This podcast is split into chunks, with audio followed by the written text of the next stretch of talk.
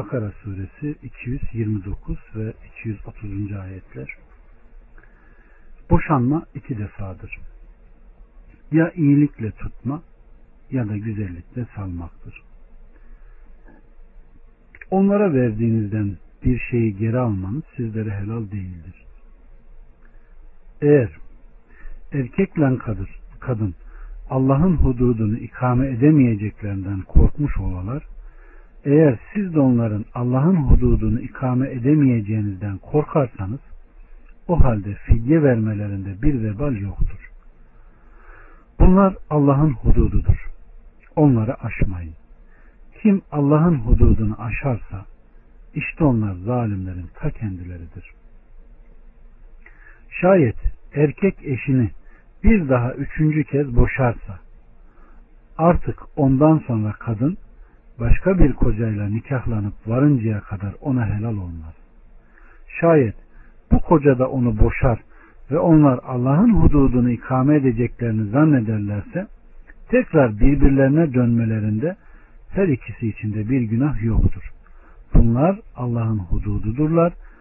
Bunları bilen bir kavim için açıklıyor. Evet. Allah subhanahu ve teala böyle halleri başımıza getirmesin. Muhakkak ki İslam dini tamamlanmış, kemale erdirmiş, eksik bir şey eksik bir şey ne yapmamış? Bırakmamış. Muhakkak ki kardeşlerim, insanların huyları çeşit çeşit, renkleri cins cins, hareketleri değişik. Biri mülayimken birisi çok sert. Birisi duygusalken birisinin duygudan eseri yok. Hasbel kader evliliklerde de insanlar nasıl evlendiğini, seçerken karşıdakini nasıl seçtiğinin bile farkına varmadan evlilik yaptığı için özellikle günümüzün ortamını söylerim. Cicim ayları geçtikten sonra yani birbirlerini tanıma, tanışma, karşı cinse istek duyma tipinde ondan sonra müşkülatlar yavaş yavaş başlıyor. Birbirine üstünlük savaşları, kendi nefsine razı olmadığını karşıdakine yapmaya çalışmaları, küçük düşürmeler, aşağılamalar veyahut ana baba haklarındaki vesaire vesaire olaylardan artık meseleler büyümeye başlıyor. İşte bu noktada muhakkak ki nikahlanırken Allah'ın emrini gözetebilen insanlar boşanırken de gözetmek zorundalar. Yani nikahı mehter marşıyla olmuşsa boşanmada İzmir marşıyla devam ediyor. Allah subhanahu ve teala burada boşanma meselesinde hükmünü ne yapıyor? Koyuyor. İslam'ın başlangıcında bir kişi iddet içinde olmak şartıyla yüz kere de boşanmış olsa karısını geri hakkı, alma hakkına sahipti. Elbette bunlar eşler için çok büyük zarar söz konusuydu. İşte Allah subhanahu ve teala önce bunu bir kaldırıyor. Talakı, boşamayı üçe indiriyor. Yani üçten gayrısı artık o kadının bir başkasıyla evlenmesi, onun nikahında kalması ve onun meşru bir sebepten boşandıktan sonra ancak kendisine helal olma şartını koşuyor. Ama bazıları diyeyim artık mezhep demeyeyim bunun da kolayını bulmuşlar. Ee, şer'i sahtekarlık diye bir şey duydunuz mu?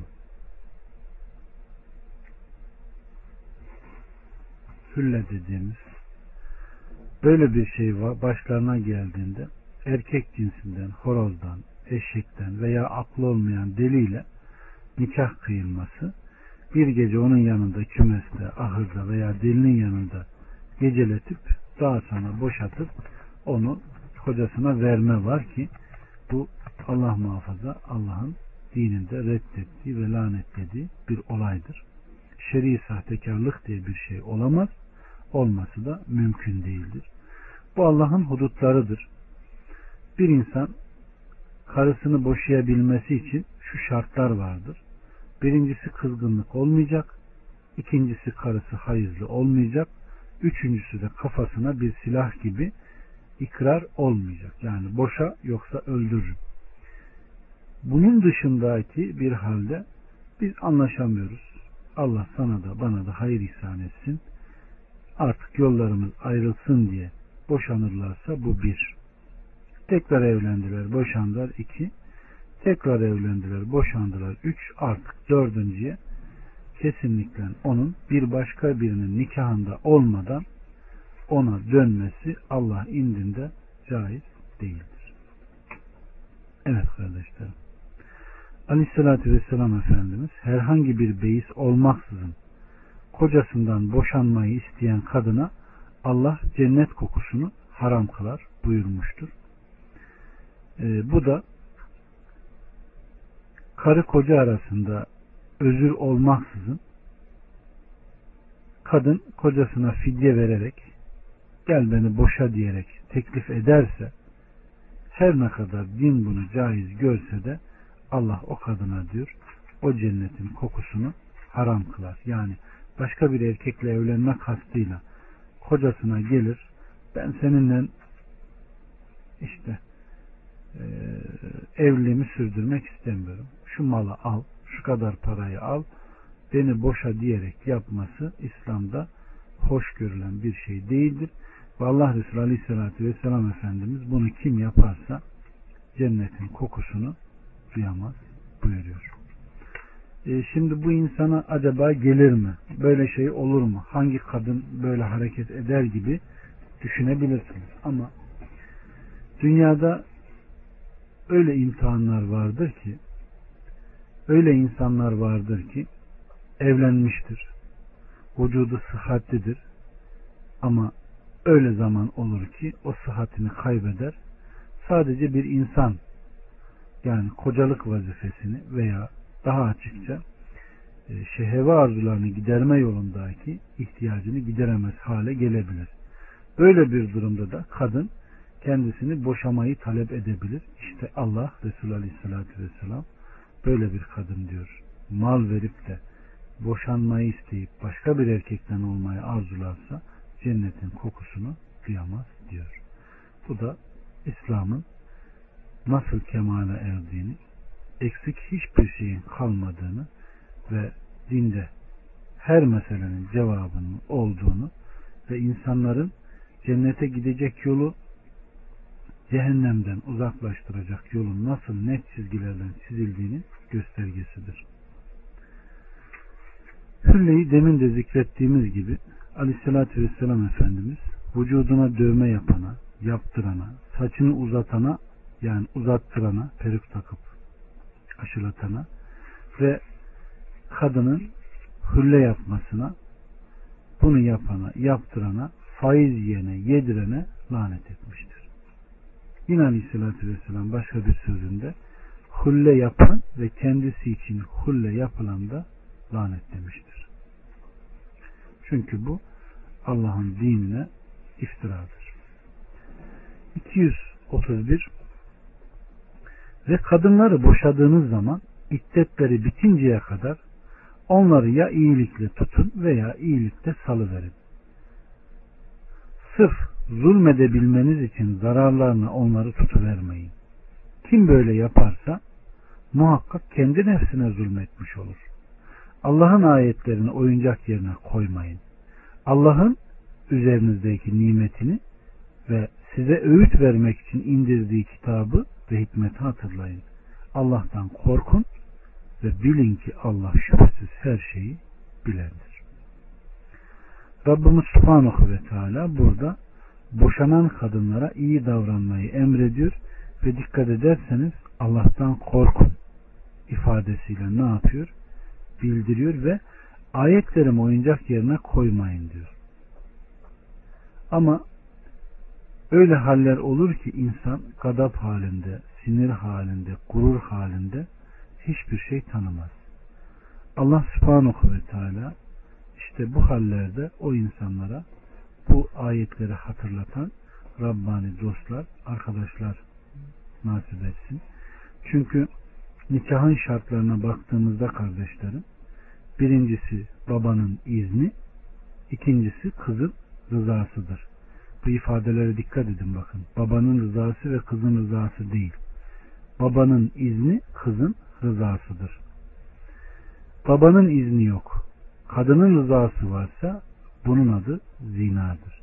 Babanın izni yok. Kızın da rızası yoksa bunun adı tecavüzdür. Babanın izni var. Kızın rızası var. Allah adına iki tane şahit olur. Bir kadın tarafından, iki erkek tarafından. Peki bunlar ne yapacak? Birincisi sokakta görüldüğünde bunlar Allah adına birbirini nikahlamışlardır. Bu bunun zevcesidir deyip şahitlik yapacak. Yani onlara hiç kimse zina isnadında bulunamayacak. Peki ikinci görevlerine kişi üç yerde yalan söyleyebiliyor değil mi? Kime bu caiz? Karı koca arasında bir husumet olduğunda gelecekler. Gelecekler ve Allah adına onlara nasihatta bulunacaklar ve onlar da bu nasihatı tutma mecburiyetindeler. Sana ne diyemezler. Ama toplumda öyle şeyler zuhur etmiş ki kardeşlerim. Nikahın şekli, boşanmanın şekli, karı koca arasındaki husumette insanlar öyle hale gelmişler ki yani düşünün insan nikahta mesela aleyhissalatü vesselam Efendimiz kızının nikahını ne yapmış? Kendisi kıymış. Sünnete bakın. Allah'a hamdolsun aynı vaka bana da nasip oldu. Kendi kızımın nikahını kendim kıydım. Şahit kimdir? Benim kızımın takacağı, benim damadımın takacağı insan olmalı ki bu evlilik yürüsün. Ama hasbel kader öyle bir nikahlar yaparlar ki karanlık bir oda, kimin odada olduğu belirsiz. Birisi birinin şahidi olur, erkeğin haberi yok. Estağfurullah, vekil olur. Birisi kadının vekili olur, onun haberi yok. Oturur birisi, kabul ettin ettim, aldın mı aldım, mihir ne şu, tamam. Ne okuduğu belirsiz bir dua eder. Akabinde tamam bunlar nikahlı. E nikah bu değil ki kardeşlerim. Nikah kabul ve icaptır. Babanın izni oldu mu birinci ayağı oluşmuştur. Kızın rızası oldu mu ikinci de olmuştur. Üçüncüsü ise artık sevdiğin, hatırını saydığın insanlar şahit olmalıdır. Muhakkak ki orada hoca olan veya kim gelmişse onlar da şahit olabilir ama kişinin nasihatını tuttuğu bir insanın nasihatçi e, şahit edilmesi kendi evliliğinin de garanti altına alınması demektir. Sonra İslam kadına mihir koyar ve o mihir bir dua da olabilir, bir seccade de olabilir, bir katar katar altın da olabilir. Bunu kadın istediğini seçer. İşte Allah subhanahu ve teala burada da boşanmada bu emri erkeklere vererek erkek karısını boşadığı zaman erkeğin kadına dönme hakkı ve ona güzel davranma zorunluluğu vardır. Kadının iddeti bitince kadın kendisine kocasının dönmesi mümkün olacak kadar bir süre evinde kalabilir. Koca ya onu evinde tutacak ya da güzellikle onu nikah altına alacaktır ki bu da ona dönmesini söyleyecek ve onu güzellikle geçinmeye niyet edecektir. Ya da onu bırakacak ve iddetinin bitiminde kadını güzellikle evinden çıkaracaktır. Bu sırada kadına zulmetmeyecek, ona hasım olmayacak ve ona kötü davranmayacaktır. Allah subhanahu ve teala sırf zulmedebilmeniz için zararlarına onları tutuvermeyin buyurmuştur. Bu konuda aleyhissalatü vesselam Efendimiz üç şey vardır ki diyor bunların ciddisi de ciddi şakası da ciddidir diyor. Nikah, boşama ve ricat. Yani kocanın tekrar karısına dönmesidir. Bunun şakası olmaz diyor. Allah subhanahu ve teala Allah'ın peygamberleri hidayet ve beyineler ile size göndermek suretiyle üzerinizdeki nimetini ve size emrinin sünnetini düşünün. Yaptığınız ve yapmadığınız şeylerde Allah'tan korkun ve bilin ki Allah şüphesiz her şeyi bilendir.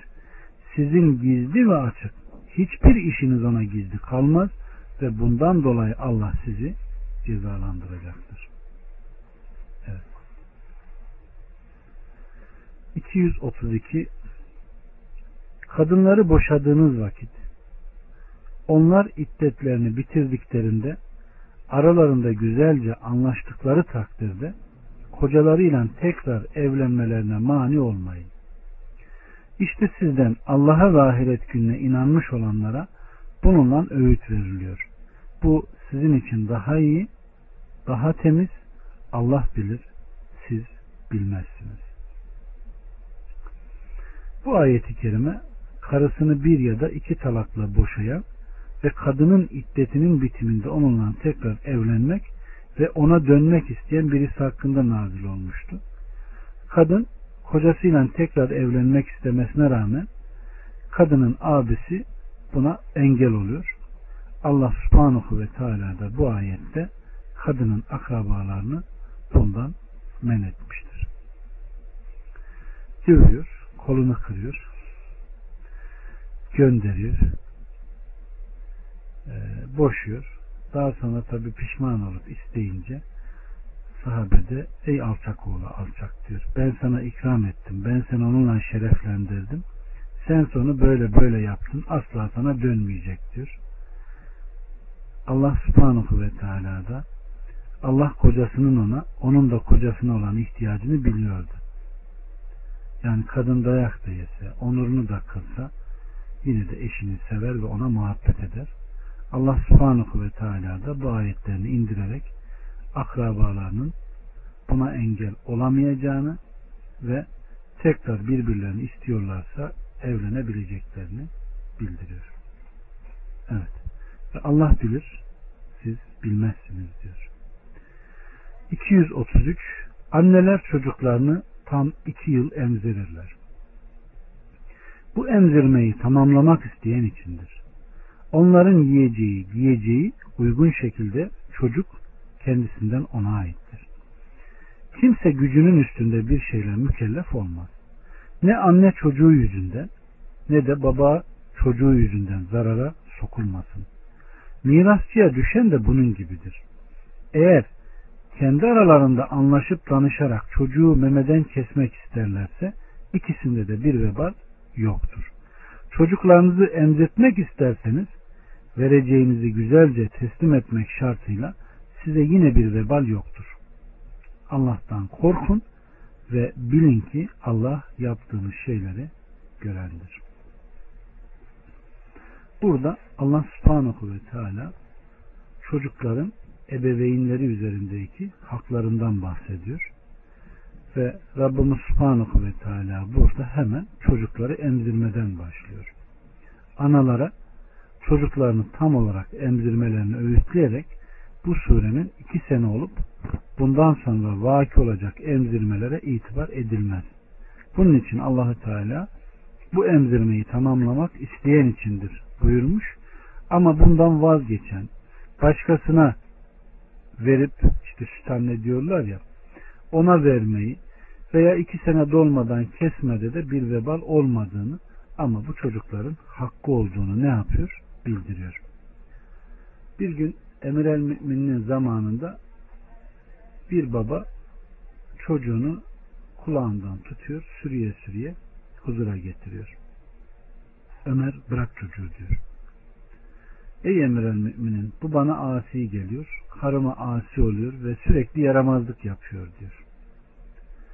Ömer kırbacı kapınca çocuk diyor ki ey Ömer diyor. Bir çocuğun ebeveynleri üzerindeki hakkı nedir diyor. Ömer temizinden yedirmek, helalından yedirmek, helalından giydirmek, ona güzel isim koymak ve onun için akika kesmektir diyor. Çocuk diyor ki ey Ömer diyor benim ismim işte şu kara böcek anlamına geliyor. Bu adamsa diyor babasını göstererek benim anamı boşadı fala bakan kehanette bulunan falcı bir kadın aldı ve onun getirdiği kazandığı parayla da bizleri doyuruyor. İşte üstümdeki de haram ismim de bu deyince Ömer Kırbacı bu sefer adama çeviriyor.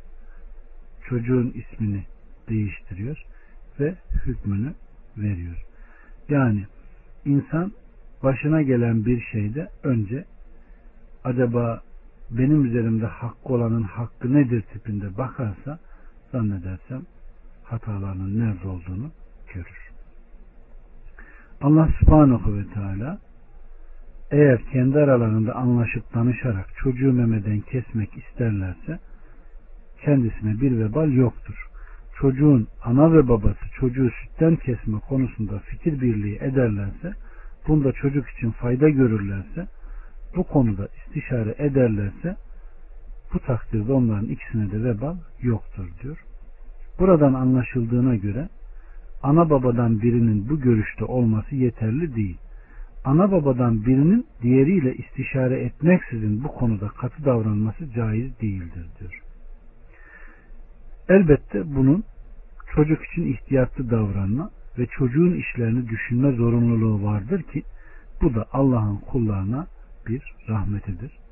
Allahü Teala ana babaya çocuklarını terbiye zorunluluğu getirmiş ve onları hem kendilerine hem çocuğa uygun düşecek, uygun gelecek yola iletmiştir. Nitekim Talak suresinde gelecek, sizin için emzirirlerse onlara ücretlerini ödeyin.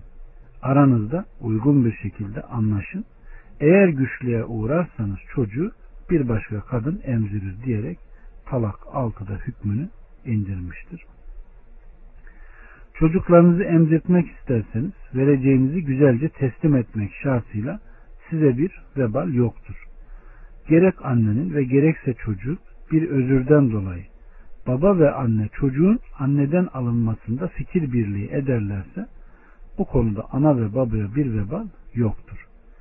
Anneye geçmiş ücretleri uygun bir şekilde verilmek kaydıyla babanın bunu kabul etmesinde de bir beis yoktur. Baba çocuğunu başkasına uygun bir ücretle emzirtir. Birçokları da böyle demiştir. Allah korkun, Allah'tan korkun ve bilin ki Allah yaptığınız şeyleri görendir. Sizin durum ve sözlerinizden hiçbir şey Allah'a gizli kalmaz. Hatta halk arasında evlenmelerde bilmiyorum dinleyen arkadaşlar için veya daha sonra dinleyecek arkadaşlar için başlık parası adı altında evlenirken kızın anasına da süt hakkı diye bazı şeyler öderler.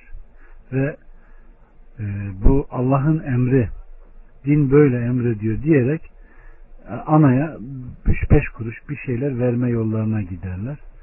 Ve tabi ondan sonra ne kadir bilirler ne kıymet. İşte hakkını verdiler ya kızı da aldılar ya böyle bir şeyin ben dinde karşılığını bilmiyorum. Allah Resulü Aleyhisselatü Vesselam Efendimiz'e birisi gelerek babasının ebeveynin eziyetinden bahsediyor. Bunun hakkını ödemek istiyorum diyor. Hakkı neyse söyle ödeyeyim. Benim üzerimden yani selayeti gitsin. Babanı diyor köle olarak bulsan azat etsen tekrar köle olarak bulsan satın alsan azat etsen tekrar baba olarak bulsan azat etsen yine de hakkını ödeyemezsin. Birisi geliyor ey Allah'ın Resulü kime iyilik yapayım? Anana diyor. Dönüyor dolaşıyor. Kime iyilik yapayım? Anana diyor. Yine anana daha sonra babana daha sonra yakınlarına diyor. Ve cennet anaların ayakları altında diyor. Demek ki her şeyin bir bedeli var. Kadının sabrı, kadının o çocuklar doğduğundaki onlara karşı ihtimamı, merhameti, onlara karşı uykusuz kalısı, dokuz ay karnında taşıması, bunun bedeli de iffetini, namusunu ve İslam'ını koruduğu zaman karşılığında neyi varmış? Cennet varmış kardeşlerim. Allah subhanahu ve teala hakkıyla Allah'ın emirlerini tutup hayata geçirenlerden eylesin. 234 İçinizden ölenlerin geriye bıraktıkları eşler kendi kendilerine dört ay on gün beklerler. Bu müddeti bitirdikleri vakit onların kendileri için uygun olanı yapmalarından dolayı size günah yoktur. Ve Allah işlediklerinizden haberdardır. Burada da dikkat ederseniz biraz hüküm değişti. Boşanma değil de dul kalan kadınların hükmünü Allah subhanahu ve teala bildiriyor. Kocaları ölen kadınlara Allah Azze ve Celle 4 ay 10 gün iddet beklemeleri konusunda bir emir veriyor. Kocası ölen kadın için bir de yaz söz konusu vardır. Aleyhissalatü Vesselam Efendimiz Allah'a ve ahiret gününe inanan bir kadını ölüye üç günden fazla yaz tutması helal değildir. Ancak ölen kocası ise dört ay on gündür diye ne yapmıştır? Hükmü bildirmiştir. Ee, yine Bukhari Müslüm'ün naklettiği bir rivayette bir kadın aleyhissalatü vesselama gelerek ey Allah'ın Resulü kızımın kocası öldü ve kızımın gözü rahatsızlandı. Bunun gözüne sürme çekeyim mi deyince aleyhissalatü vesselam Efendimiz iki ya da üç kere hayır buyurdu. Dört ay on gün yaz suresidir ve sürme çekilmez. Sizden birisi cahiliye devrinde bir sene beklerdi diye geçmişteki başlarına gelen olayı hatırlatmıştır. Burada kişi kocası değil de babası ölürse ona üç gün yaz tutar. Güzel temiz bayramlık elbise gibi giymez. Sürme çekmez. Koku sürünmez. Kına yakmaz. Ama üç gün geçtikten sonra kendisi giyinir. Kadın da kocası öldüğünde dört ay on gün bunu yapmaz. Dört ay on gün bittikten sonra kınalanır. Güzel elbisesini giyer. Kokusunu sürünür. Sürmesini çeker. Bu da o kadının artık evlenme arzusu duyduğunu veya iddetinin bittiğini herkes tarafından e, bilinmesi gereken ilanlardır. Evet. Rabbimiz Subhanahu ve Teala bunları bildiriyor ki biz kullarda bunları bilelim, öğrenelim diye. Ama yine burada da eğer kadın hamile ise çocuk doğdu mu onun iddeti bitmiştir. 235 Böyle iddet bekleyen kadınları nikahlamak istediğinizi bildirmenizden veya böyle bir arzuyu gönüllerinizde saklamanızdan dolayı size bir vebal yoktur. Allah bildirmiştir ki siz onları mutlaka hatırlayacaksınız. Fakat uygun bir sözle söylemeniz müstesna. Onlarla gizlice sözleşmeyin. İddeti nihayet bulmadıkça nikah bağını bağlamaya kalkmayın. Ve bilin ki şüphesiz Allah gönüllerinizde olanları bilir. Artık ondan sakının. Ve yine bilin ki şüphesiz Allah gafurdur, rahimdir. Burada boşanan kadınların yeniden evlenmesi söz konusu. Kocaları öldüğü için iddet bekleyen kadınları nikahlamak istediğinizde açıkça değil de dolaylı olarak nikahlamak istediğinizi bildirmenizde size bir veba yoktur. Yani e, bir kadının kocası öldüğünde iddeti bitmeden ona uygun bir dille kendisiyle evlenmek istediğinizi söylemede bir vebal yok. Ama iddetinden önce duhul ve nikah gerçekleşemez. Sadece fikrinizi, sadece ona evlenme kastınızı söyleme hakkını veriyor. Ve Allah subhanahu ve teala uyarıyor. Sakın gizlice sözleşmeyin. İddet nihayet bulmadıkça sakın Allah'ın bağlarını ne yapmayın? Koparmayın diyor. Bukhari'den gelen bir rivayette İbn Abbas böyle iddet bekleyen kadınları nikahlamak istediğinizi bildirmenizden dolayı size bir günah yoktur, vebal yoktur ayet hakkında. Tarih kişinin ben evlenmek istiyorum ve kadınlara ihtiyacım var. İsterdim ki bana saliha bir kadın müyesser olsun demesidir. evet. Aynı şekilde üç talakla boşanan kadınlar hakkında da tariz caizdir. E, nitekim Ebu Amr İbni Hafs'ın kocası karısını üç dağlakla boşamasının akabinde Aleyhisselatü Vesselam Fatıma binti Kays'ın İbni Ümmü Mektub'un evinde iddet beklemesini emretmiş ve ona iddetin bittiğinde bana haber ver demişti. Fatıma iddeti bitince Aleyhisselatü Vesselam'ın kölesi Usame İbni Zeyd ona talip olmuş. Aleyhisselatü Vesselam da Fatıma'yı onunla evlendirmişti. Aleyhisselatü Vesselam'a geldim diyor. Fatıma beyaz tenli, çok güzel bir kadın. Usame ise simsiyah, sadece dişleri beyaz olan birisi. Falan falan falan bana talip oldu deyince Allah Resulü Aleyhisselatü Vesselam o bir ikisine diyeceğini diyor ve ben sana diyor Usame'yi almanı tavsiye ederim diyor. Tabi sadece tavsiye. Fatıma her ne kadar hoşuma gitmese de diyor Aleyhisselatü Vesselam'ın nasihatini tuttum. Hakikaten de isabetli olmuşum diyor. Onun gibi diyor insana değer veren, kıymet veren birini görmedim diyor. Evet. Allah subhanahu ve teala veya böyle bir arzuyu onlarla evlenmek istediğini gönüllerinizde saklamanızdan dolayı size bir vebal yoktur buyuruyor. Bu Rabbimizin şüphesiz ki Rabbin onların göğüslerinde gizlediklerini de açığa vurduklarını da bilir. Nemil 74'te ben sizin gizlediğinizi de açığa vurduğunuzu da bilirim. Mümtehinde, mümtehine bir ayetinde olduğu gibidir. Bunun için Rabbimiz Allah bilmiştir ki siz onları kendi kendinize mutlaka hatırlayacaksınız buyurmuş. Bunun için sizden zorluğu kaldırmış, sonra da onlarla gizlice sözleşmeyin buyurmuştur. Çünkü gizlice sözleşme zina olduğunda dula nedir? Taşlanarak, rejim edilerek öldürülmedir. Bundan sakının diyor.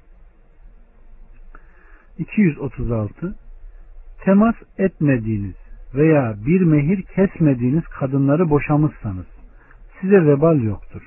Şu kadar ki zengin olan kudretince darda bulunan da halince maruf bir fayda ile onların onları faydalandırılmalıdır. Bu iyilik edenlerin üzerine bir borçtur. Boşanan kadına geçim imkanı sağlanmalıdır diyor Rabbimiz bir kadını nikah ahdi yaptıktan sonra ve kendisiyle temasta bulunmadan önce boşanmasını mübah kılıyor.